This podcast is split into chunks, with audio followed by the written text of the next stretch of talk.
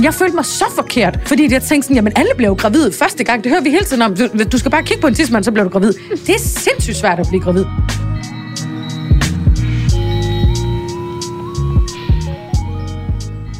Velkommen til MomKinds podcast.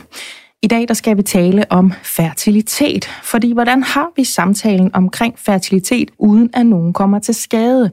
Når veninderne får børn, men man selv måske tester negativ igen og igen. I underkanten er 10% af danskerne får hjælp til at få børn, så det her det er en helt reel samtale, vi skal blive bedre til at have med hinanden. Vi skal turde tale om, når det går ondt at se, at andre får børn, imens storken bliver ved at flyve forbi en selv. Og så skal vi tale om det at være bonusmor.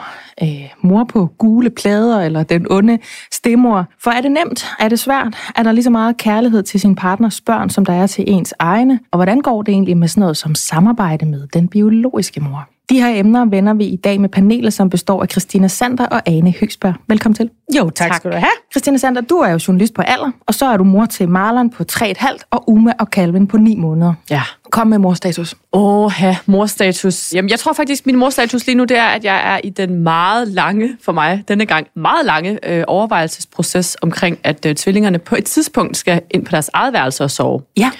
Og øh, det var øh, vores øh, ældste søn øh, allerede, da han blev et halvt år. Der sparkede vi ham bare ud, da han ligesom var moden til det, følte vi. Mm. Og den her gang er jeg bare ikke moden til det. Hvorfor? Ja, det, er det ved noget jeg andet? ikke. Ja, det ved jeg ikke. Jo, det har noget at gøre med, at jeg ved, at det er de sidste børn, jeg får. Mm. Ja, øh, så jeg kan ikke få nok af at øh, ligge og snuse til de der små babyhoveder. Jeg ligger jo klods op af dem i den der sandwich hele natten. Jeg har godt set din Insta-story, ja. Ja. at de ligger sådan trip trap træsko der. Fuldstændig. Ja. Ja. Altså op af min krop øh, om natten. Og det er bare så dejligt. Øhm, og hver gang jeg har ammet dem, sådan, jeg ammer dem lige om aftenen, når jeg selv går i seng, fordi jeg lige at skubbe den der opvågning, der kommer på et tidspunkt. Ikke? Ja, ja. Og så når jeg lige har ammet dem, så ligger jeg sådan lige og, og kigger på deres små sovende, buttede ansigter. Og så tænker jeg, Ja. ja. hvorfor skulle jeg dog flytte dem ud? Ja, altså før de bliver 18 år. Ikke? Ja, men... og amningen skal også fortsætte, fordi så Man kan godt fuldamme, til de mange- bliver 18. Det tror jeg ikke er mange, noget mange problem. vitaminer i. Velkommen Øhm, til Uma Kalvins ja. konfirmation. Ja. Kigger I lige op, unger? Okay. Så bliver brystet, kan slip lige. Ja. Nej, så det er der, jeg er nu. Altså inden for et par måneder skal det nok være. Øh, men, men det har jeg det svært med. Så det, det fylder faktisk lidt, ja. Jamen, det kan jeg godt forstå. Mm. Der er jo noget nærhed der, man afgiver. Ja, ikke og Michael er jo så sparket ned på gæsteværelset, hvor han har været i skønne ni måneder nu. Ja, ja. Øhm, så han, han sover igennem. Han er den eneste, der sover igennem hjemme hos os. Okay. Han er kommet på eget værelse. Ja.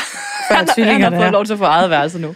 Det måske han bliver dernede i virkeligheden. Det fungerer rigtig godt. med Det er sjovt, at forskellige Michael er kommet på eget værelse. Så du have en dobbeltseng for dig selv. Præcis, den Ja. er 2-10 bred. Åh, oh, genialt. Ane, hvad er øh, morstatus? Morstatus er, den handler meget om mig den her gang. Det er, der er, jo- det er blevet sommer. Ja. Det er høfebersæson. Jeg kan mærke, jeg har ikke fået lavet de knibøvelser, jeg skulle de sidste halvandet år. Nå, du tisser, når du nyser og hoster. Jeg tisser, når jeg nyser og hoster. Ej, så du det er min, mega meget lige før. min, ja, og jeg har da også 3-4 trusindlæg i, og jeg har slet ikke min menstruation. Så det er min morstatus lige nu, det er, at jeg øver mig i at minde mig selv, om jeg skulle at lave de der knibøvelser. Lav dem lige nu, faktisk. Øh, fordi, Men man alle, laver dem jo altid, når man hører dem. Alle, ja. ja, i de næste 3-4 sekunder. Men det er derfor, jeg snakker meget om det, sådan så at alle mødre, både dem, der er i gang med at blive det, og dem, der er blevet det, og dem, der skal være det, lige husker at lave deres knibøvelser. Fordi når man er høfebermenneske, så er det rigtig træls. Ja. Så det er min morstatus, det er, at jeg går meget med samlet ben og stopper op, hver gang jeg skal nyse, for ikke at tisse på mig selv. Yes. Jamen, det kan virke overflødigt at nævne, at øh, Ane Høgsberg altså er komiker. Øhm, Og småt tisser og, og, og høfeberramt. og små tisser. Øhm, og så skal jeg jo så også spørge dig, Rosa Ølgaard, fordi du er også med i studiet, hvad din morstatus er. Og jeg kan jo altså lige sige til lytterne, at øh, Rosa er psykolog og med, fordi vi netop skal tale om den her svære fertilitet. Hvad er morstatus, Rosa? Morstatus er, at vi har lige været til første fest sammen, alle tre. Øhm, hun er lidt over tre nu, og det var simpelthen første gang, vi havde en oplevelse af, at vi alle sammen havde det alt for grineren til en fest. Ja. Hun holdt til knap klokken 10, og hun løb rundt for sig selv, og hun legede, og jeg fik spist varm mad, drukket kaffe, og fik snakket almindeligt med andre mennesker. Snakkede du med folk? Bare sådan, Ja, det var lidt svært at snakke med andet sådan hende, ikke? Jo, jo, jo. det, er jo det er jo så den, ikke? Mm-hmm. Ja, og øh, jeg skal jo også lige huske at tilføje, at du er jo altså psykolog med egen praksis i det fællesskab, der hedder Psykologerne, og du er faktisk specialiseret i kriser, og herunder kriser i forældreskabet, for eksempel, når man ikke kan få børn. Ja, den langstrakte krise, det er, for Ja. ikke at kunne få børn. Ja, ja. Øh, jamen, så kan jeg jo så afslutte med øh, min morstatus. Øh, jeg græder overalt. Fordi øh, jeg er jo gravid. Den anden dag, der, øh, jeg har sagt det, men nu siger jeg det igen, lytterne skal også høre det, det er simpelthen så sjovt. Jeg græd, fordi det gik op for mig, at Kirsten Senius, som blandt andet er hende, der har spillet Kirsten i øh, Anna og Lotte i overvis på DR. Den eneste voksen. Øh, ja, også øh, lægger stemme til den tepotte, bedstemor tepotte, som er ja, mor eller bedstemor til den der lille Tim-kop i Skønheden og Udyret. Altså hende, Ja. der synger den der, det er ganske... da jeg fandt ud af, gud, det er jo Kirsten Senius, så fik jeg helt kuldegysning og begyndte at græde, fordi, jamen det er da rørende, det er da Hop du ind i fantastisk. skabet, Chip. Så Jamen, og jeg kan ikke forklare, hvorfor det ramte mig så meget, men jeg sad og græd som pisket. Jeg var også nødt til at fotografere mig selv, fordi jeg tænkte, jeg er nødt til at huske, hvor skørt det her er. Fordi så kan jeg overføre den her skørhed til andre ting, jeg måske græder over, hvis jeg synes, det er hårdt eller slemt eller sådan noget. Ikke? Jo. Så det der, det er morstatus. Øh, Eller har det super. Michael har det også dejligt. Så ja, det handler meget om mig. Du er en tude, Marie. Ja, om min graviditet, ikke? Er I klar? Ja. Ja. Fedt. Det her, det er Momkinds podcast. Jeg hedder Majbrit Maria Lundgaard.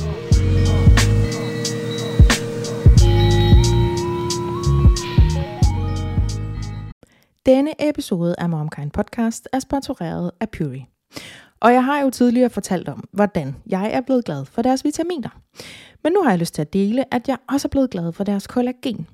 Jeg blander faktisk deres CP1, som er testet ren kollagen, og CP3 Beauty.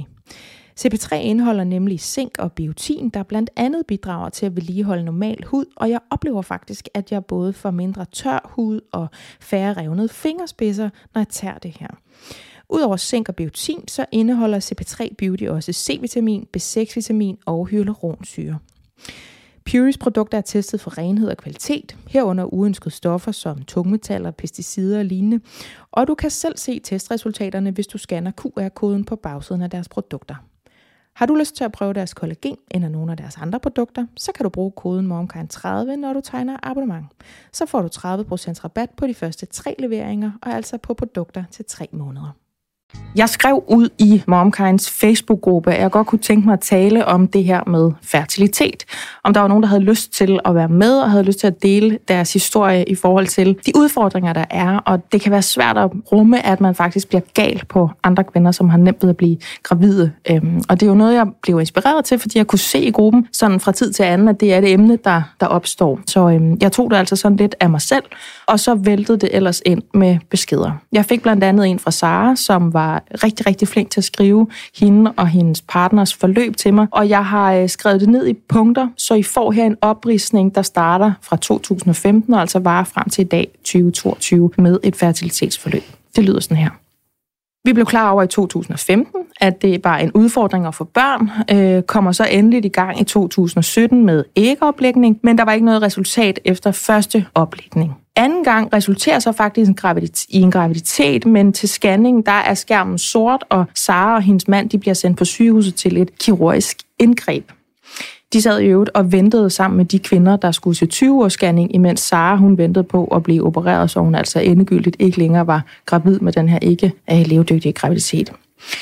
Tredje forsøg ender heller ikke med en graviditet. Fjerde forsøg, altså ægoplægning, ender heller ikke med en graviditet, men ride råder så parret til at prøve med donorsæd og i øvrigt til at skifte til det private.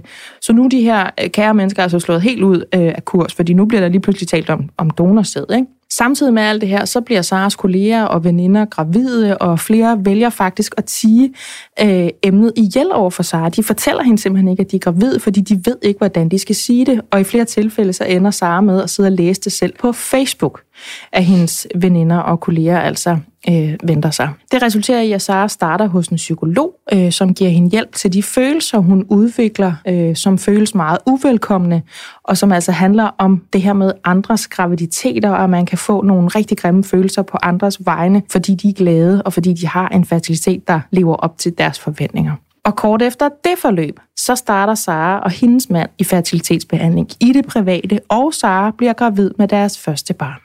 Efterfølgende, så er der kommet en lille søster også. Det er altså to børn, og i dag der er Sara gravid igen med What? parrets tredje barn. Alle børn lavede samme sted i øvrigt, og skud ud til det. Og til dig, Sara, som jo altså var dig, der skrev til mig, og som nu er med på en telefon. Velkommen til. Jo, tak. Nu har jeg jo ridset jeres forløb op i meget, meget grove træk, for det var jo en lang besked, du sendte til mig, og tusind tak for det.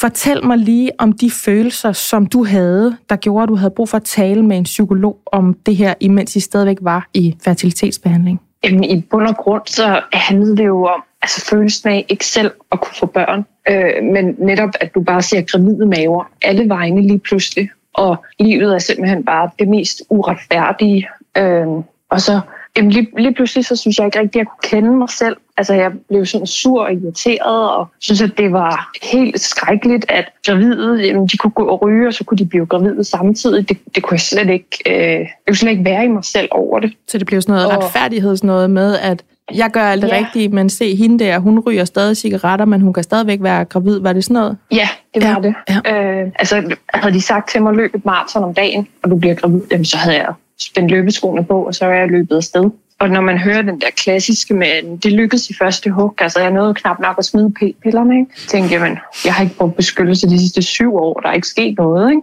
Ja. Så det var meget den, altså sådan lidt retfærdighedsfølelse, og sådan at det, det skulle også bare tavligt. At du havde fortjent at blive gravid, men nogen, der ja. måske i citationstegn ikke havde det, bare blev det så nemt, eller hvad man skal sige, ikke? Ja, og da vi sad og ventede på den kirurgiske udskrabning, der, øh, der kan jeg lige så tydeligt huske, at vi sidder i samme venteværelse, og der er nogen inde til scanning, hvor manden går ud, altså fra scanningslokalet, efter de er kaldt ind for at snakke i telefon. Okay. Og der, der, blev, der blev jeg sådan helt, øh, altså helt vred indeni, og tænkte, hvordan er der noget i verden, der kan være mere vigtigt øh, end at være med. Altså jeg, jeg aner jo ikke, hvad, de, hvad han snakkede om. Nej, og nej. Det kunne godt have været mega vigtigt. Men det var bare helt den der følelse af, at nu var det endelig lykkes, ja, og så de tog, var der ikke noget. Ja, de tog så let på det. Ja. Øhm, noget af det, jeg sådan har, har virkelig haft lyst til, at vi skulle kunne behandle her i Momkans podcast, det er jo det her med, hvordan vi taler med hinanden om det. Både når man selv har svært ved at blive gravid, men også hvis man er det og har nogen i sin nærhed, en veninde eller en kollega eller et familiemedlem, som har svært ved at blive det. Hvad kunne du godt have tænkt dig, Sara, fra dine veninder og kolleger, da du ikke kunne blive gravid, men de altså godt kunne? Hvordan kunne du have tænkt, at de havde taget fat i dig, eller øh, talt med dig, eller sådan været omkring dig i forhold til det her? At de faktisk bare i bund og grund havde været ærlige. Altså havde ringet mig op, eller face to face, hvis det var det, de havde behov for, og sagt det i stedet for, at man enten hører det fra andre, eller læser det på Facebook. Altså bare det, at de kunne sige det selv. Det tror jeg havde været meget nemmere, fordi vi valgte at starte at være meget åbne om hele vores facilitetsbehandling og fortalt og forklaret, hvis nogen havde spørgsmål, og altid sagt, der er ikke nogen dumme spørgsmål. Altså spørg løs. Det kunne være alt fra, om det gjorde ondt, til hvordan det foregik, og altså, altså nogle simple ting. Så hvis de også bare kunne være ærlige og tur åbne op. Jeg får sådan lyst til at tilføje, at ja, måske ture og gøre, gøre dig ked af det i virkeligheden. Altså sådan at stole nok yeah. på dig til at vide, at du vil være okay, hvis de sagde noget, der gjorde dig ked af det, fordi du vil blive mere ked af det, hvis du læste på nettet. Jeg tror ikke, det så meget handler om, at man bliver ked af det, når de så kommer og er ærlige og fortæller, at de er gravide. Fordi jeg bliver jo stadig glad på andres vegne. Ja. Det er mere den der, når de så holder det hemmeligt, og du så selv skal læse det på Facebook, at den synes jeg egentlig rammer hårdere, ja. end, end hvis de nu bare havde sagt, ved du hvad, jeg har gravid, og jeg jeg venter mig til november, eller hvornår pokker det var, ikke? Jo. Føler du det sådan misforstået hensyn i virkeligheden, der blev taget til ja, dig? Ja, det synes jeg. Altså, det, er, det er sådan noget, man ikke rigtig snakker om, at når hun er i behandling, nu skal vi lige skåne hende, ikke? Jo. Men det er bare, for mig var det i hvert fald helt forkert. Så jeg, øh, jeg har lyst til at smide den ud i panelet nu, og særligt over til vores øh, psykolog øh, Rosa, som jo altså ved en hel masse om det her. Hæng på, og så, øh, så vender jeg tilbage til dig. Ja, det gør jeg. Rosa. Yes. Jeg tænker meget på det her, som Sara hun lige fortalte med. Jeg var åben omkring det, fordi det her emne, det har jeg jo både set ind i Momkinds øh, Facebook-gruppe og tænkt, det skal vi spille med herop, men jeg har det faktisk også i min omgangskreds lige nu. Og jeg har faktisk lidt lavet den der, eller det er løgn at sige, jeg har lidt lavet den, jeg har 100% lavet den, at vi i en lang periode ikke sagde, at vi var gravide, fordi vi var bange for at gøre nogle mennesker kede af det. Så siger Sara nu, vi var meget åbne omkring det, det kunne vi også godt have tænkt os af nogle andre. Er det sådan, man skal gøre? Er det sådan, man bedst kommer omkring det fra både altså det ene og det andet perspektiv? Jamen, jeg tror bare, der findes jo lige så mange forskellige måder at være i facilitetsbehandling på, som der findes mennesker. Så, der, så, så den måde, Sara grebet an på med virkelig gerne vil have åbenhed, det er jo ikke nødvendigvis sådan, dine veninder gerne vil gribe den. Nej. Og jeg tror, at du lagde ud med at sige, hvordan kan vi snakke om det her, uden at gøre skade på nogen? Ja. Jeg tror, det er formål, at vi er nødt til at lave lidt om på. Ja. Fordi der er jo nogen, der er gjort skade på her. Der er jo nogen, der er kede af det. Så når vi ikke tør tage noget op for ikke at gøre nogen kede af det, så er det i hvert fald i min optik og i mange af de klienter, jeg har, som, som jeg snakker meget med om det, så er det jo næsten som at sådan underminere lidt, at de allerede er meget kede af det. Mm. Så ikke at turde spørge ind til det, de står med i forvejen. Ja. For de bliver ikke nødvendigvis mere kede af det af, at du spørger ind til, hvordan de har det. Nej. Lidt ligesom når vi mister nogen. Der vil vi jo også gerne blive ved med at blive spurgt ind til, hvordan går det? Hvordan fylder det noget Ja, for dig? ja. Lidt på samme måde tænker jeg det her af, at vi bliver så bange for at komme til at sige eller gøre noget forkert, når det ofte er det ikke at sige noget, der er det mest sårende. Ja, det er jo faktisk meget rigtigt, det du siger nu, fordi det er jo det, den sådan bonmot, der er omkring, når folk har mistet nogen, som, og nu siger jeg noget, jeg håber, der giver mening, men som de 100% ikke skulle miste. Ja. Altså, det var ikke en mormor, der var- øh, døde midt af dage på 95. Altså, det var, når folk har oplevet tragisk dødsfald, at der, så trækker man sig, fordi man kan ikke være i den der øh, ubehagelighed eller sådan. Men i virkeligheden, så skal man have det mod til at tage den og gå over og tage nogen på skulderen og sige, jeg er gravid, det skal du høre fra mig. Skal vi stå her lidt sammen, imens du er ked af det? Er det, er det sådan, man gør, eller Måske kan man allerede starte, snakke med, når du får at vide, at din veninde er i behandling. Ja. Så sige, hvis jeg bliver gravid på et tidspunkt, hvordan kunne du så godt tænke dig, at jeg fortalte det? Ja. Skal jeg være et vist sted henne, eller vil du gerne vide det ansigt til ansigt? Øhm, skal jeg skrive din besked til dig? Jeg har en del, der laver aftaler med deres veninder på den måde, og de siger, jeg vil faktisk gerne have det videre på sms, fordi så kan jeg selv sidde derhjemme i min egen sofa, og lige forberede mig på det, så kan vi snakke om det, når vi mødes, hvis jeg vil snakke om det. Ja. Og jeg kan, jeg kan lande lidt i mig selv, før jeg skal svare dig. Ja, og så kan jeg have den reaktion. Ja. jeg ærligt har, i stedet for sådan at skulle pull a straight face til dig, eller sådan, ikke? Ja, fordi Sara siger, jeg bliver jo glad på mine veninders vegne, men jeg møder virkelig mange, Ja. som, ikke, som reelt ikke bliver glade på deres veninders vegne. Ja. Og det er mega skamfuldt. Ja. Men de vil gerne blive glade på deres veninders vegne. Så hvordan kan de ligesom få mulighed for at lande lidt i det, før de skal svare dig på Ja, det? ja. Men det er faktisk præcis den, du lige tog fat i der. Det er den, jeg gerne vil hen til, og det er også den, jeg gerne vil tale med Christina og Ane om. Det er den der med, der er faktisk nogen, der ikke bliver glade på deres veninders vegne. Mm. Jeg har ikke selv prøvet at være i et fertilitetsforløb, hvor jeg har haft anledning til at opleve de der følelser, som man skammer sig over, fordi man godt ved, det vil klæde mig nu at være glad på din vegne. Mm. Men i et meget mindre og meget mindre alvorligt perspektiv, kan jeg jo godt genkende det der med, at der er nogle mennesker, der lykkes med noget, jeg gerne ville, hvor man så siger,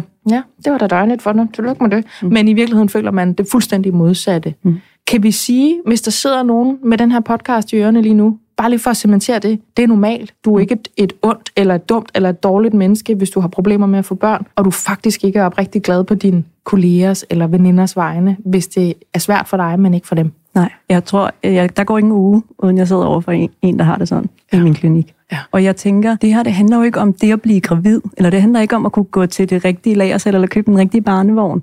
Det handler om, at det her er noget, man prøver på at få den fremtid og det liv, man gerne vil have. Det er ikke bare at sidde med en baby i favnen, det er det også, men det er jo i høj grad at, have, at få børn. Og have et helt liv, som vi så sørger over, mens vi går i behandling, og vi ikke ved reelt, om det kommer til at ske eller ej. Ja. Fordi så, har vi, så kan det godt være, mm, dem jeg så snakker med, som oplever meget sk- skam omkring det, de har også sådan en indre onkel Mogens, kalder jeg det. Sådan en, ja. en, en indre skam af, slap nu af, og hele livet skal ikke handle om børn, og det skal nok lykke, lykkes for jer. Det ved han jo i øvrigt overhovedet intet om. Nej, nej. Øhm, og du kan da godt unde din veninde det her. Det er jo ikke fordi, der er et vist antal børn her i verden, og din veninde så tager et af de børn, der skulle have været dine. Så slap nu af. Ja. De der tanker har man jo så kørende parallelt inden med sig selv, mens man ved siden af ser ens veninde få det liv, man gerne ville have haft. Ja. Det er det, jeg mener med, det er jo ikke bare sådan en babyborn-dukke, vi tager i armene. Nej, det Men fortsætter jo. Det er hele ens fremtid, og det Ja. er de ønsker og drømme, man har på ens fremtid. Så jeg får bare lyst til, at vi gør det til det store, det faktisk er. Det handler ikke om de der to streger i sig selv. Mm-mm. Det handler om meget mere, det er meget større end det. Så når du ser din veninde blive gravid, så får hun det barn, det liv med sin partner, som du egentlig også gerne vil have for dig selv. Ja. Og det at få skilt tingene en lille smule ad, og give sig selv lov til at sørge over det, Ja. og til at synes, det er pissehammerende uretfærdigt. Og til egentlig ikke reelt at kunne finde et sted frem i dig, hvor du oprigtigt kan glæde dig for din veninde til at starte med. Og det behøver du heller ikke nødvendigvis at komme til. Så ikke noget med at øh, selv-shame, hvis man sidder og er rigtig ond i sulet på alle sine øh, fertile veninder eller kolleger. For det er helt naturligt, og du må gerne have den følelse, og du behøver ikke gøre dig umage for at, at ændre den hurtigt. Nej, fordi så føler du dig jo dobbelt forkert, så kan du både ikke blive gravid, og du kan heller ikke være den veninde, du egentlig gerne ville have været. Nej, det er så godt, du er med, Rosa. Christina Sander, du sagde til mig, før øh, vi sad jo og snakkede om, vi skal igennem det her emne, så siger du, at det er gået op for mig, hvor fucking heldig jeg har været. Prøv lige at sætte nogle ord på det, når nu vi snakker om det her med, at der er nogen, der øh, altså ikke er så heldige. Jamen, det var faktisk ikke relateret til at blive gravid, fordi det var faktisk rigtig svært for os. Øh, det var mere øh, forbundet til det at få børn. Altså, for det der er faktisk nogen, der ikke får. Ja. Øhm, og der er jo nogen, der desværre ender med ikke at få de børn, de drømmer om, og det synes jeg er simpelthen... Altså, jeg har den største medfølelse for at skulle opgive den drøm på et eller andet tidspunkt i livet. Ja. Jeg vil sige, at vores første søn brugte vi... Altså, jeg var uden prævention i måske to og et halvt år, og så var vi sådan, gik vi sådan ret målrettet ægløsningsagtigt efter det i halvandet år, før at jeg blev gravid, og havde faktisk en tid i, til fertilitetsbehandling. Selvom vi havde fået tjekket vores øh, fertilitet, begge to, og den så fint ud, så var der ikke nogen, der kunne forklare os, hvorfor der ikke skete noget. Øh, og jeg blev så gravid, da vi havde bestilt tid til fertilitetsbehandling, men ikke var kommet afsted endnu, hvilket var altså sådan helt absurd. Ja. Men der oplevede jeg lidt af den der, uden at sammenligne det i øvrigt, men lidt af den der følelse af, at min krop er helt forkert, og jeg kan ikke... Vi bruger hele vores liv på at undgå at blive gravid, og når mm. vi så endelig smider minipillerne, så forventer vi jo sådan klip til at blive gravid. Og jeg står der ude den første graviditetstest, man skal tage, og ej, nu kommer de to streger, og oh my god, hvordan skal jeg fortælle det til mine forældre? Og, ja. altså, og så går der bare måned efter måned efter måned, Ja. hvor det ikke sker. Ja. Øh, der synes jeg, det var rigtig svært med veninder, der blev gravid omkring mig. Det havde, jeg kan virkelig godt genkende alt det, vi hørte Ja. om før. Altså, jeg synes virkelig, det var en stor sorg. Øh, både ikke at kunne blive gravid, og ikke at kunne glæde mig øh, på deres vegne. Så vil jeg så klippe til anden gang, jeg skulle blive gravid, som tog øh, godt et halvt år. Og i den periode havde jeg en, øh, en veninde, en kollega, som øh, var meget åben om, at hun var i fertilitetsbehandling. Og hun var stadig ikke blevet gravid, da jeg blev gravid med tvillingerne. Og hun var faktisk den allerførste, jeg fortalte det til. Øh, jeg vidste, Michael vidste det, og jeg sagde, hende her, hun bliver den første, jeg fortæller det til, for jeg vil ikke have, at hun skal føle, at jeg har gået og vidst det her, og har været en eneste dag på arbejde, og har vidst det, uden at fortælle hende det. Så dagen efter den positive test, der fik hun det at vide. Okay. Face to face. Det er også flot, Christina. Jamen, jeg var bare sådan, det er, ansvar, ikke? det er så dårlig øh, stil af mig at have hørt øh, indgående om deres forløb, og have spurgt både nysgerrigt, men også omsorgsfuldt ind til det, og har virkelig været sådan nærmest med på briksen til de der ægudtagninger og alle de der forskellige ting, man skal igennem. Ja. Og så ikke dele med hende, at det var sket for os. Øhm, og jeg tror ikke, hun glædede sig på mine vegne til at starte med, og det sagde jeg også til hende, det er helt i orden, at du ikke gør det. Og hvis du gør det, så er det også helt i orden. Ja. Men nu ved du det i hvert fald. Men det, det er faktisk også virkelig en, altså nede i materien, det der, du siger nu med, det er helt i orden, at du ikke glæder dig på mine vegne. Fordi det er nemlig også en samtale, jeg ser foregå øh, rundt omkring på de forskellige morplatforme, hvor jeg jo altså holder øje. Eller ikke holder øje, men altså interesserer mig og kigger, hvad skal vi snakke om? Hvad, hvad interesserer I jer for mødre derude? Det er den der med, jeg har mistet en veninde, der ikke kunne være glad på mine vegne, eller fra den anden side, min veninde blev gravid, og så smuttede hun for mig, fordi hun måske ikke vidste, hvordan hun skulle klare den her ubehagelighed, som Rosa jo siger, sæt jer ned i den, den behøver ikke at gå væk. Jeg synes, det er svært, jeg synes, det er svært at gå hen til et andet menneske og sige, det du brændende ønsker dig, og som, som tager på dit parforhold, og på din økonomi, og på din hverdag, og på dine fremtidsvisioner, og alt, hvad du ønsker dig med sjæl og krop, det har jeg nu opnået. Mm. For nogens vedkommende kan det jo nærmest være ved et uheld, eller fordi vi lige var på festival, eller ej, vi troede, det ville gå meget langsommere, men nu er jeg gravid igen. Altså, mm. altså det er næsten altid det venindepar, hvor der er en, der er meget fertil, og hvor der er en, der ikke er. Ikke? Har du oplevelser med det her, øh, Anne? Har du en erfaring? Jamen, jeg har, øh, jeg har været den øh, anden, altså veninden, øh, min gode veninde, og hendes kæreste var i et øh, længere forløb i det offentlige. Og på det tidspunkt, det er nogle år siden, på det tidspunkt var jeg ikke et sted i mit liv, hvor jeg ville have børn. Det var før jeg mødte Lasse, og jeg var ret sådan meget afklaret med, at jeg ikke skulle have børn. Og det havde jeg ikke lyst til. Det var ikke øh, noget, jeg så i min fremtid. Og jeg tror, min veninde øh, synes, at det var rigtig rart at snakke med mig om alle de frustrationer, hun havde. Fordi jeg i gåseøjne var ikke en af dem, der tog de børn, hun skulle have. Øhm, og jeg ved, at det, vi har snakket rigtig meget om det, hende og jeg, fordi hun synes, det kunne være svært netop at snakke med dem, som vi var i, i slutningen af 20'erne. Alle blev gravide omkring os. Og hun synes, det var rigtig svært at tale med dem om, at de ikke kunne få børn. Men det var meget nemmere at tale med mig om det, fordi jeg ville ikke have nogen. Så alle de frustrationer, hun havde i forbindelse med forløbet, og alle de frustrationer, hende og hendes kæreste oplevede, dem kunne hun ligesom snakke med mig om, velvidende, at jeg ikke ville komme og sige om en måned, i øvrigt, så skal vi have et barn. Nej. Øhm, og det, jeg ville gerne være den for hende, og jeg gjorde faktisk ret meget ud af at læse op på nogle forskellige blogs og sådan nogle ting om, øh, hvordan man nemmest kan tale med sin veninde, som er i gang med sådan et facilitetsforløb. For jeg ville gerne ligesom være den, hun kunne komme til at snakke om de der ting med. Må du gå, Anne. For jeg synes, det er ret vigtigt. Og jeg synes, Christina er lige lidt inde på det. Vi snakker alt for lidt om, hvor svært det er at få børn. Mm. Det er sindssygt svært at få ja, børn. Ja, det er et fucking mirakel, når det sker. Det er det, og vi får altså tudet ørerne fulde, når vi er teenager, om, at hvor meget vi skal passe på, at vi ikke bliver gravid. Det er sindssygt svært at blive ja. gravid. Og jo, jo mere vi normaliserer den samtale, vi prøvede også, og det det var ikke engang i lang tid. Vi prøvede i otte måneder, før jeg blev gravid med Ebbe. Men jeg følte mig så forkert, fordi jeg tænkte sådan, jamen alle bliver jo gravid første gang. Det hører vi hele tiden om. Du, du skal bare kigge på en tidsmand, så bliver du gravid. Det er sindssygt svært at blive gravid. Og jo mere vi normaliserer den samtale, jo mere kan vi også have den samtale om, hvor svært det er på en, en ordentlig, øh, hensynsfuld måde. Ikke? Ja, der både er, ej, det var bare første gang, eller ej, det var bare en festival, og så er der, som Christina Sander, der har tre børn nu, men brugt altså år på at lave. Mm, vi øh, arbejder den- hårdt for det. Ja, Og præcis. sådan er de fleste vel egentlig nok, tror jeg. Altså, jeg kender flere, som har enten brugt rigtig lang tid på det, eller været i fertilitetsbehandling, end jeg kender folk, hvor den bare lige, hups, og jeg dufter lige til et par mandetrusser, og så var jeg Ja. gravid. Altså, jeg, jeg kender rigtig, rigtig mange, der har været i fertilitetsbehandling. Nogle taler super åbent om det, andre øh, har ikke lyst til at lukke ret mange mennesker ind i det, men jeg synes, vi taler alt for lidt om, hvor udbredt det er. Ja. Og, undskyld mig, hvor fucking dyrt det er. Jeg har været så rasende nogle gange på nogle af mine veninders vegne over de der pakkeløsninger. Har I hørt om det? Så kan du købe tre øh, gange oplægning eller whatever, øh, men måske du kun får brug for en.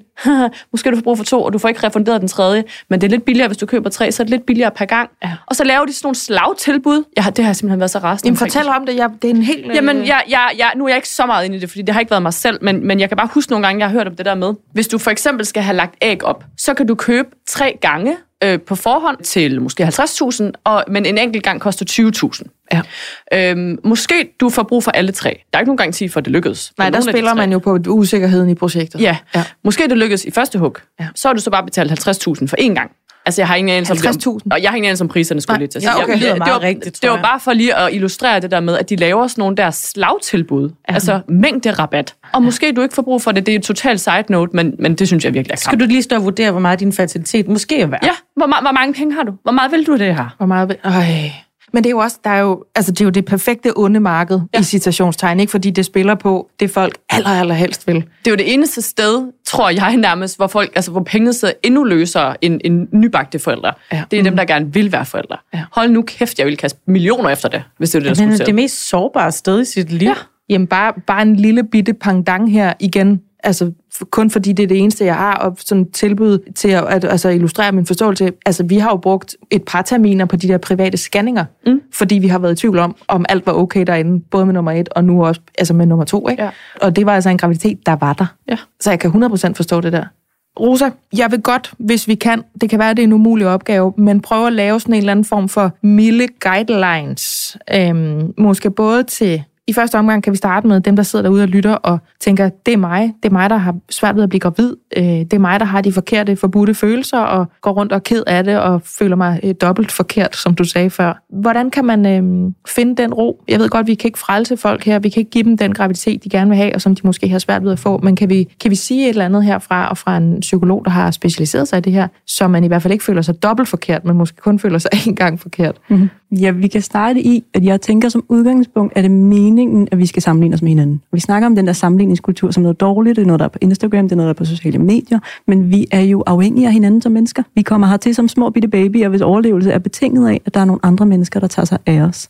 Og i, i sådan som jeg ser os som mennesker, så bliver vi ved med at være så afhængige af andre mennesker. Det er det, der gør livet fuldstændig magisk, det er, at vi er omgivet af mennesker, som betyder noget for os. Prøv at forestille jer jeres liv uden de mennesker, der er vigtigst for jer. Ja. Så det her, det handler om, hvordan fastholder vi de relationer, der er vigtige for os. De må gerne være vigtige. Så, vi, så når, vi, når vi kommer til at sammenligne os med, at min veninde har det her, så bliver vi så bange for, om det er forkert at have det sådan. Men det er meningen, vi skal sammenligne os med hinanden, for vi spejler os så meget af hinanden. Vi skal gå ved siden af andre mennesker i livet. Vi er ikke nogen øer, som Nej. skal være fuldstændig selvstændige og uafhængige af hinanden. Så hvis vi starter med at sige, lad os læne os ind i, at vi gerne må være afhængige af hinanden, det må gerne være rodet, det må gerne være besværligt at være i relationer med må andre godt mennesker. være lidt misundelig. Ja. Ja. og du må også gerne sammenligne dig direkte med din veninde, der har det. Så hvis vi ligesom starter med at stille os på den platform, Yes, der står vi nu. yes, der står vi nu, Ja. så gør der umage for at finde ud af, det der bliver svært nu, er det mit eget? Altså er det fordi, det er vildt svært for mig at være i fertilitetsbehandling, at det bliver svært at dele det? Er det noget, der ligger i vores relation? Måske har jeg faktisk haft en oplevelse af, at jeg var ved at flytte mig fra den her veninde i noget tid. Nu står der så noget, hvor vi ligesom vores relation kommer på spil. Ingen af os gør rigtig noget for at fastholde den. Mm. Eller er det noget i min veninde, som du sagde før, der synes, det her det er svært at snakke om? Ja. Det, det synes jeg er et ret godt sted også at starte, før vi snakker om, hvordan kan man så gøre, hvad kan man så gøre med det? Ja. Fordi hvis det bor over i dig, så prøv at finde ud af, hvis din veninde blev gravid, hvordan ville du gerne have det at vide? Lidt ligesom det, vi snakkede om før. Er det på en sms? Er det ansigt til ansigt, som Christina beskrev før? Ja. Øhm, Så ikke noget med at ignorere, men foregribe, det her kan ske. Vi er i en fødedygtig alder. Mm. Det betyder noget for mig. Jeg tager det ansvar, at jeg siger, hey du, hvis du på et tidspunkt med, altså, skulle finde på at blive gravid, så kunne jeg tænke mig, at det skulle gå sådan, sådan. Ja. Okay, Og så er der jo nogen, der vælger så at tage en pause på den veninde. Ja. I den periode, hvor veninden er gravid. For mange, skal vil jeg også gerne sige, for mange løsner det her, så når der kommer en baby. Mm. Så bliver det ligesom om, at der kommer et levende menneske, som får en anden betydning, som meget tydeligt ofte bliver ens venindens baby. Mere end det bliver ens veninde, der går en mave, Ja. der skulle have været min. ja, for det er jo ikke babyens skyld, Nej. eller hvis man kan sige det i citationstegn. Og for nogen går det ind i, men det kan være meget godt også at vide, for, Ja. ja. for rigtig mange løsner det her så altså, når der kommer en baby. Ja. Og, og, og det er okay, hvis du synes, det er så svært hele tiden at blive konfronteret med det, du ikke selv lykkes med, så du har brug for at tage en pause fra den her veninde. Og fra maven. Og fra maven. Ja. Så gør dig umage, bare hvis du ved, det her det ligger over i dig, det bor i mig, det her med, det er virkelig svært at få sagt det til din veninde. Ja. Jeg ville så gerne kunne glæde mig på dine vegne. Det er ikke noget, jeg hellere ville, men jeg kan ikke. Jeg har det ikke i mig. Jeg har så lidt energi i mit liv lige nu. Det bruger jeg på selv at prøve at blive gravid. Jeg kan ikke også bruge noget af den sparsomme energi, jeg har tilbage, på at, at prøve at finde et eller andet frem, jeg ikke ejer. Det så det handler ikke om min kærlighed til dig, Nej. at vi to skal tage en pause i Nej, vores det handler om relationer. mig. Det handler om mig. Okay, så rykker vi os lige over på øh, venindens platform. Mm-hmm. Fordi i den her situation, der er jeg faktisk lidt flov over efterhånden. Fordi det er virkelig klogt, det du siger, Rosa. Men jeg er sgu lidt flov over at indrømme, jeg er den der veninde. Jeg er den veninde, der har tænkt, jeg siger ikke noget. Vi prøver, så må vi lade være at tage med til den påskefrokost, fordi det kan ikke, og så bliver de bare kede af det. Og, altså sådan næsten gået og tænkt, kan de må ikke nå at blive gravide, inden vi er nødt til at sige det, fordi jeg har været så bange for at gøre dem endnu mere kede af det. Ikke? Mm-hmm. Hvad er rådene til sådan en øh, konfliktsky, øh, passe på type som mig? Sig undskyld.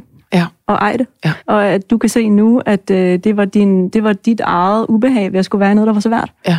Øh, og at det overhovedet ikke handlede om din kærlighed til din veninde. Nej. Så, og, og, og igen handler det om ikke at være bange for, at der er ting mellem os, der bliver rodet, så længe vi er sikre på hinanden i kontakten. Jeg vil gerne dig, jeg vil gerne vores relation, jeg vil virkelig gerne vores venskab. Det er vildt bøvlet, sådan som mit liv er lige nu. Ja. Eller, eller det skulle jeg, jeg skulle have sagt noget andet, jeg skulle have gjort noget andet. Men jeg kan, så jeg skal tænke, jeg kan lide dig nok til at risikere, at du bliver gal på mig, eller du bliver ked af det på mig, og det bliver jeg bange for, men jeg tør godt at være i ubehaget med dig, for jeg øh, ved dig. Ja, og måske til, start med at tilgive dig selv, for du ikke har haft sproget. Ja. vi mangler så meget ord for det her. Vi har ord for de der middage, vi går ud til. Skal I ikke snart have nogle børn? Ja. Der kan vi snakke om det. Min mand plejer så også at svare, hvor mange detaljer vil du egentlig have? Ja.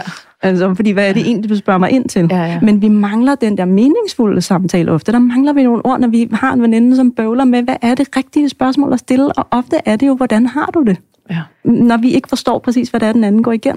Så tur stille os lidt nysgerrige på det, fordi jeg sidder også med så mange kvinder, som er i fertilitetsbehandling, og der er så mange måder at være i fertilitetsbehandling på. Der er nogen, der gerne vil følge virkelig tæt med i venindernes behandling. Der Som Christina Sander for eksempel. Ja, Ja. ja. Og, og der er nogen, som slet ikke kan holde det ud, som, som har brug for at holde den armslængde i al den tid, de selv er i behandling. Der er nogen, der bliver berørte, når veninderne siger, øhm, vi har vores baby med til den her middag i weekenden. Hvordan har du det med det? Skal jeg blive hjemme? Skal min kæreste blive hjemme? Jeg vil bare virkelig gerne være sammen med dig. Og der er andre, der siger, hvordan kan du overhovedet spørge om det? Selvfølgelig vil jeg ikke se din baby. Ja. Altså det kommer så meget an på, hvad for et menneske man er, og hvad relationen er, hvad man egentlig har brug for. Så min pointe er lidt på at starte med et lidt nysgerrigt sted, for der er virkelig mange måder at være fertilitetsbehandling på, Ja. som, øhm, som vi skal stille os et halvt skridt tilbage og være nysgerrige på, frem for at tro, at vi ved, hvordan det er at være i fertilitetsbehandling, hvor vi har brug for sådan nogle vidt forskellige ting. Og så vil det være fair at sige sådan, som bred overskrift, både til, til den, der struggler med at blive gravid, og til den, der er bange for at gøre nogle andre kede af det, fordi man måske er blevet det, så må vi ikke være bange for ubehaget. Mm. Er det fair? Ja, og at huske ved siden af, nu sagde jeg det der med, hvad hvis det er noget i relationen, så huske, at det græske ord for krise betyder at sige fra. Ja. Så når vi står i kriser, handler det, har- vi ofte sådan en fornemmelse af, så står vi tilbage med en sig med det, der var allervigtigst bagefter. Så nogle gange er det jo sådan, at det, at vi kommer i krise, sætter spot på noget, der overhovedet ikke fungerede i forvejen. Og noget, der ikke nødvendigvis er værd at bruge så meget krudt på. Så det siger jeg også altid, ondt lige dig selv, at det her er en relation, som virkelig reelt er, virkelig, er, er vigtig for dig. Oprigtigt i dit liv, på det, du gerne vil fylde resten af dit liv med. Eller er det her en eller anden gammel folkeskoleveninde, som du måske gerne ville stadig dele liv med, men som mm. ikke rigtig føles Ja, rigtigt. ja. Fordi nogle gange er det der, det bliver svært at dele det, der er sårbart for os. Det er fandme klogt. Det er klogt det hele. Jeg tager, øh, jeg tager Sara med igen nu, så ser vi, om hun øh, er enig og kunne bruge det her til noget. Er du der, Sara? Ja, det er. Hvad tænker du om den snak her? Jeg synes, det lyder helt rigtigt og meget klogt, Ja. at det er jo ikke alle, der er lige åbne om behandling. Det kender jeg jo også selv. Veninder, der ikke er, der først er kommet lang tid efter, hvor jeg har siddet og prædiket om vores behandlingsforløb og alle mine frustrationer, hvor at de så efter et par måneder kommer og siger, vi er også i behandling, og det går ikke så godt. Men hvilken slags veninde, undskyld jeg spørger sig, hvilken slags veninde synes du så, du kan være, når du selv har prøvet det? Synes du, det gør det nemmere? Jeg synes, det gør det nemmere, helt sikkert. Nogle gange kan jeg måske også blive for anmasende, fordi at jeg har prøvet det på egen krop. Altså, jeg kender den lange ventetid. Jeg kender jo alt til, hvordan de tager æggene ud til valghård medicin og alle de der ting. Så nogle gange, så, så kan jeg måske også blive sådan lidt for anmasende. Ja, men det er jo bare, fordi du øh. gerne vil tilbyde den der genkendelighed, som vi godt kan lide, fordi vi er flokdyr, og som Rosa lige sagde, vi er afhængige af hinanden, ikke? Jo. Ja. Sara, jeg er simpelthen så glad for, at du øh, havde lyst til at sende mig jeres forløb, og hvor er det fantastisk, at I nu venter tredje barn. Ja, tillykke. Tillykke, tillykke. med jo, dem alle sammen. Og øh, jeg håber, du kunne bruge den her snak til noget. Det håber jeg alle, der sidder og lytter med her, kunne, fordi det er som sagt lige underkanten af hver tiende øh, dansker, der altså får hjælp til at sætte børn i verden. Så det er en samtale, vi skal blive bedre til at have, også selvom jeg, var jeg lige ved at sige, synes, den er svær eller ubehagelig at være i. Så tak, fordi du var med, Sara. Tak fordi I tog det op. Og øh, Rosa Ølgaard, tusind tak, fordi du ville være med i dag. Altså Rosa Ølgaard, som har egen praksis ved psykologerne og er specialiseret i kriser herunder kriser i forældreskabet og når fertiliteten handler. Det var, øh, det var rigtig klogt. Tak fordi du var med. Tusind tak, fordi jeg måtte.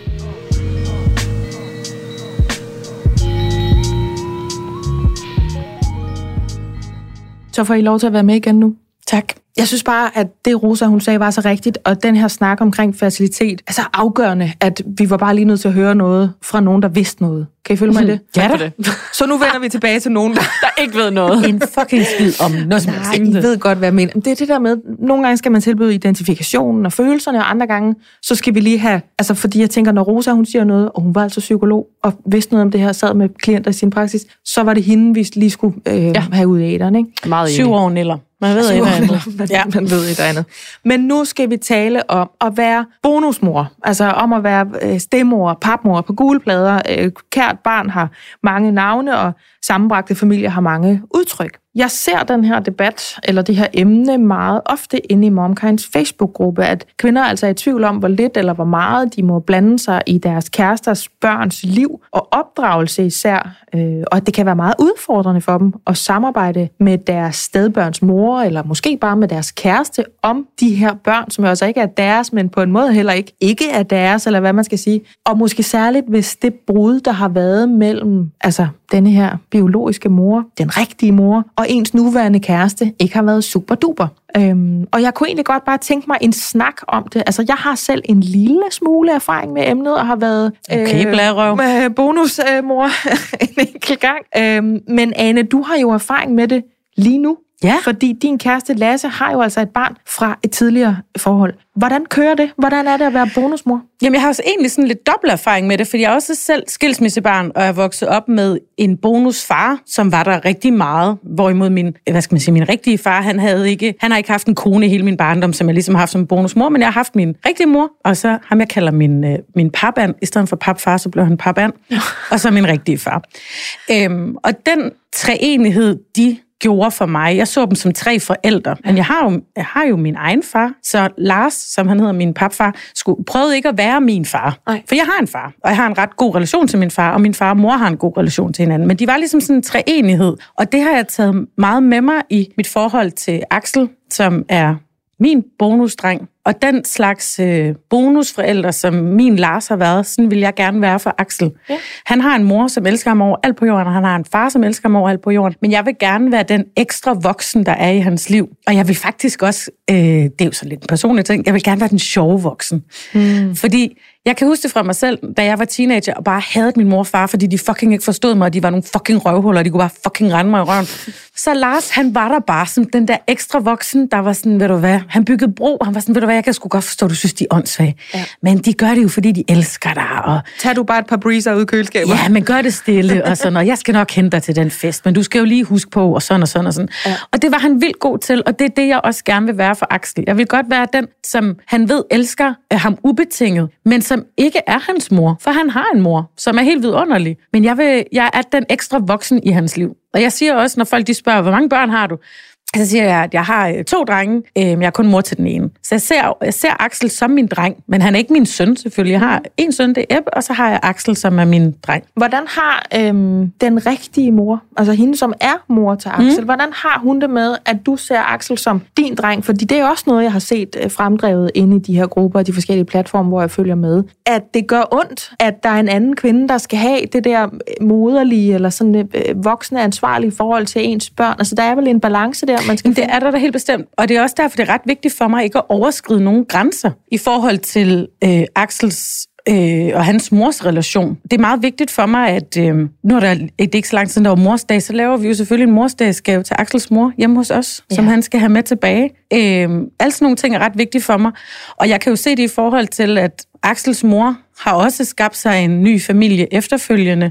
Så jeg kan jo se, hvor glad Lasse er for, at der er en voksen mand, som holder af hans søn. Så går jeg ud fra, at hun har det på samme måde og jeg ved det fra mine egne forældre, fordi jeg har talt med dem. Når jeg snakkede med min mor om sådan, hvordan havde du det med, at øh, når vi var hjemme ved far, så var øh, Birgit der, så sagde hun, jeg var bare glad for, at der var en anden ekstra voksen, der elskede jer. Det synes jeg var fantastisk. Ej, det er også virkelig fint. Men det er jo også, altså det er jo, når det går godt, det der, når, ja. når alle kan tale med alle, og man kan holde fælles runde fødselsdag, kunne jeg øh, forestille mig, og du siger, laver morsdagsgaver til, til Lasses ekskæreste på mor. Altså det er jo virkelig magtdemonstration og overskud. Men det er meget vigtigt for mig. Altså, og det har været vigtigt for mig fra starten. Nu har jeg kendt Axel, siden han var halvandet. Det meget, meget vigtigt for mig at have en god relation og vise Axel, at jeg respekterer den relation, der er mellem ham og hans mor, og det aldrig nogensinde er øh, min lyst at overskride den grænse. Mm. Og han samtidig ved, at han har mig, og jeg altid vil hjælpe ham, uanset hvad der sker.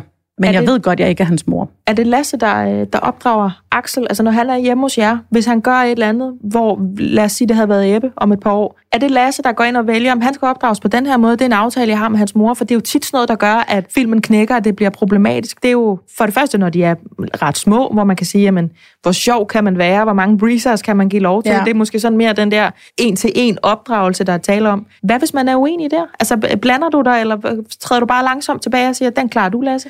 Altså Lasse og hans eks, de laver de regler, de vil have, der skal være for Axel.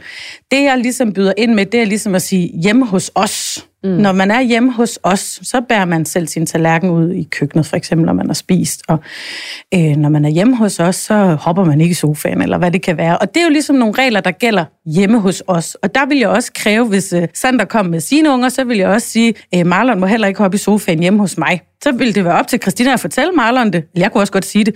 Men ellers vil jeg ligesom sige, det, det, det er Lasses opgave sammen med hans eks at finde ud af, hvordan skal Axel opdrages. Men jeg kan godt sige, at hjemme hos os har vi de værdier, at vi, øh, vi sidder sammen, når vi spiser for eksempel. Og det er vigtigt for mig, så derfor så gør vi det. Så der er et skæld imellem at være under nogens tag. Det er den rigtig forældre ting at sige. Så længe du bor her, så er jeg bare... Så længe bor du mit tag. Ja, præcis. Og så det her med altså sådan den reelle opdragelse, kernen af, hvilket menneske har vi lyst til at lave dig til. Ja, det synes jeg. Ja. Og altså, nu kan man sige, han er, han er fire år gammel. Hvis han, når han er 18, gerne vil have en tatovering, så kan, jeg vil synes, det var helt fantastisk. Det vil jeg støtte ham i. Men hvis det er hans mor og far, der bestemmer, om hvorvidt han må få en tatovering, og så støtter jeg jo selvfølgelig op omkring den beslutning. Eller hvis han vil på Roskilde Festival, når han er 16, det var jeg også selv. Det synes jeg også bare, han skal have lov til. Mm. Men hvis øh, Lasse og hans ekskone finder ud af, at det vil de ikke, så støtter jeg selvfølgelig op omkring den beslutning. Så ikke noget med, når du er hjemme hos mig, så, så må du godt gå til Roskilde Festival. Nej, nej, desværre. Okay. Så de store beslutninger laver jo selvfølgelig hans forældre om. Men sådan det der, øhm, hvad skal man sige, sådan den daglige gang, det, det er vi fælles om at beslutte derhjemme. Ja. Men er det sådan de store ting, så er det selvfølgelig Lasse og hans ekskone.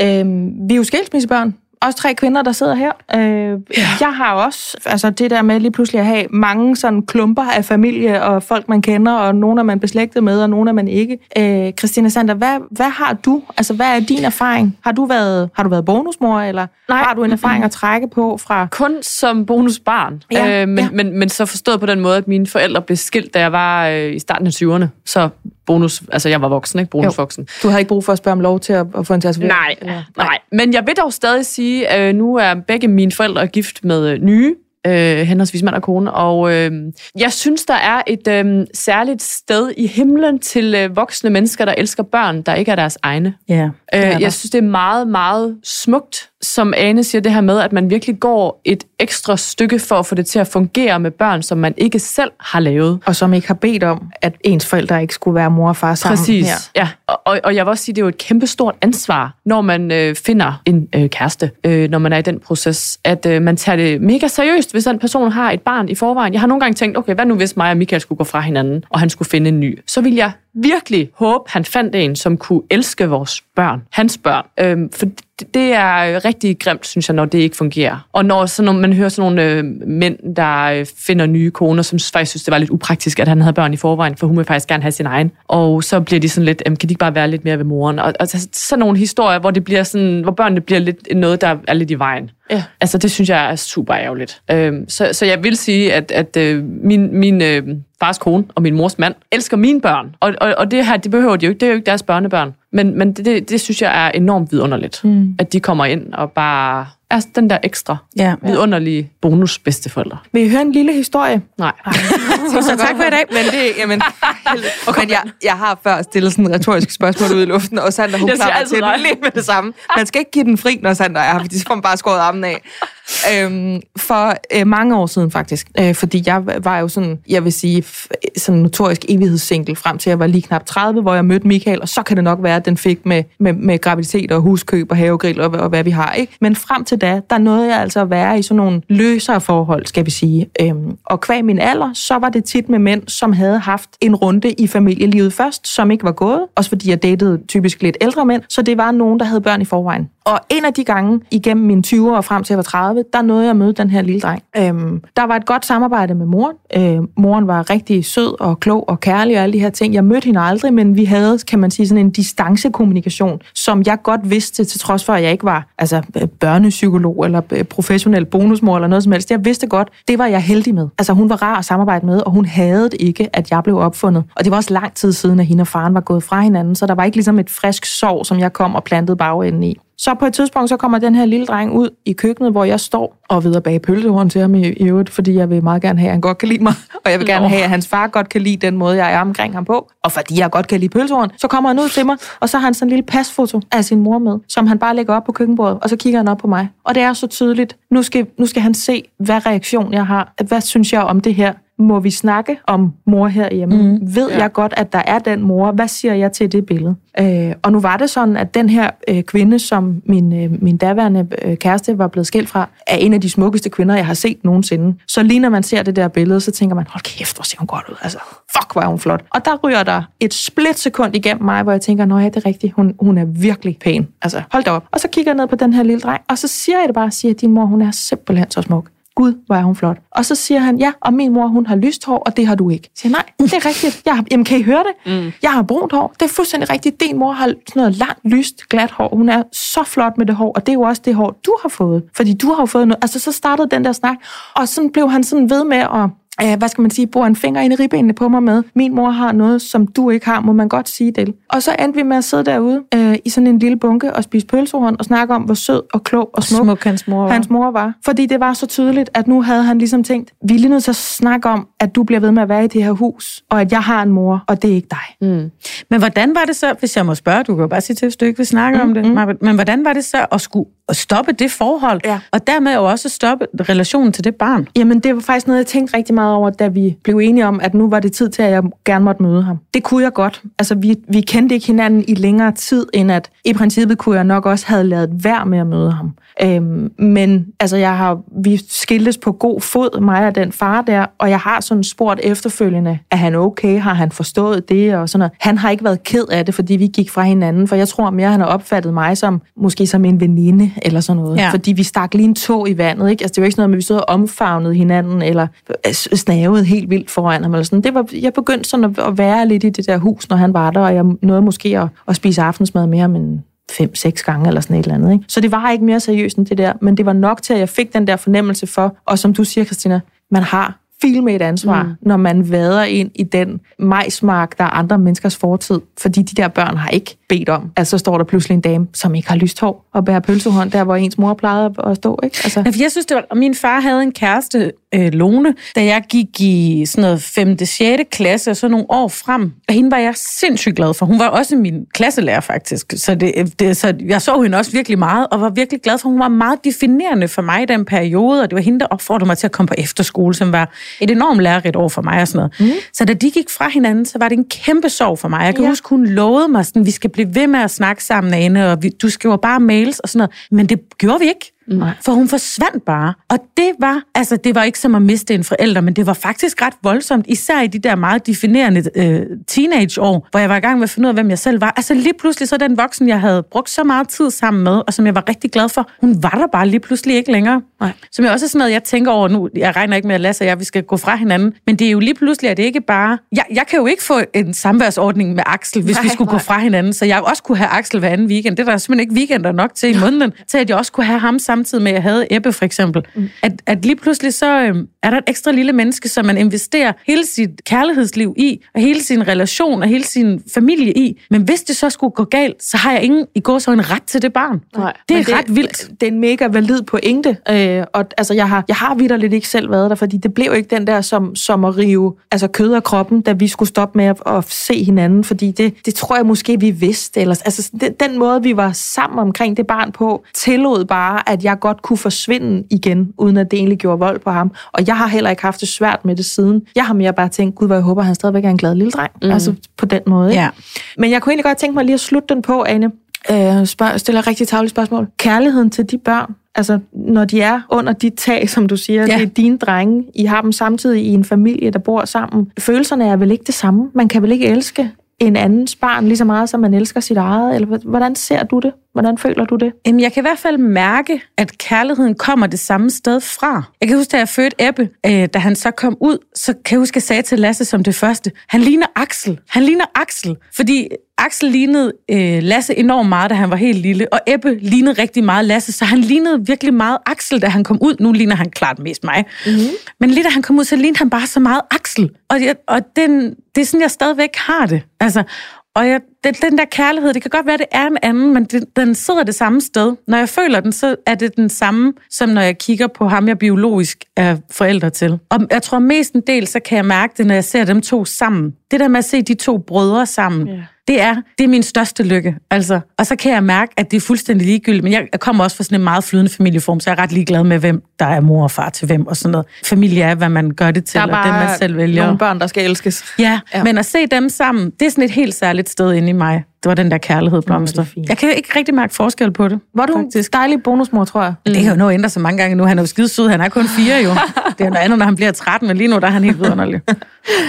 Skal vi tilføje noget her, Christiane Sander? Har du noget, du skal have med på? Øh, Nej, det tror jeg ikke. Jeg, jeg, jeg har ikke nok erfaring med det her emne til at selv at kunne øh, sådan referere til dem. Jeg synes bare, det er virkelig fint, at øh, du påtager den rolle. Tak. Mm. Ja, jeg synes, det lød rigtig fint, Anne. Tak. Du tak, godt. Ja. Du er godt klar. Tak. I dag der har vi talt om fertiliteten, og øh, jo altså i særdeleshed, når den svigter, og inde under det i særdeleshed, hvordan vi taler om det med hinanden, hvis man er veninder, hvis man er tætte kolleger, hvis det er familiemedlemmer. Hvordan har vi den her samtale, øh, uden at nogen kommer til skade, som jeg sagde, fordi det er altså omkring øh, hver tiende dansker, der får hjælp til at få børn efterhånden. Vi havde Rosa Ølgaard med, som er psykolog og specialist i det her, som sagde, man må ikke være bange for ubehaget. Vi skal kunne tale om det, tage ansvar på forhånd, øh, møde op i den her smerte sammen, kan man sige. Vurdere på, hvad kan det her, øh, den her relation holde til, og så gøre det, fordi øh, det er en stor ting. Man må gerne have de forbudte følelser, øh, både fra den ene og fra den anden side. Og så vil jeg altså lige tale om det her med at være bonusmor. Det kan se ud på mange måder. Det, var ikke det fordi... kan klart anbefales, vil jeg sige. Det, altså, hvis man absolut skal gå fra hinanden, så, øh, så lad din øh, ekskæreste finde sammen med en høgsberg. Ja, det lyder rigtig hyggeligt. Der er åben for tilmelding. det lyder rigtig hyggeligt at være øh, på gule plader hjemme hos jer. Det var, det var ordene for i dag. Christina Sander og Anne Høgsberg. Tak fordi I var med. Tak fordi vi måtte. Tak. Siger jeg på begge vegne. Ja, tak fordi vi begge måtte.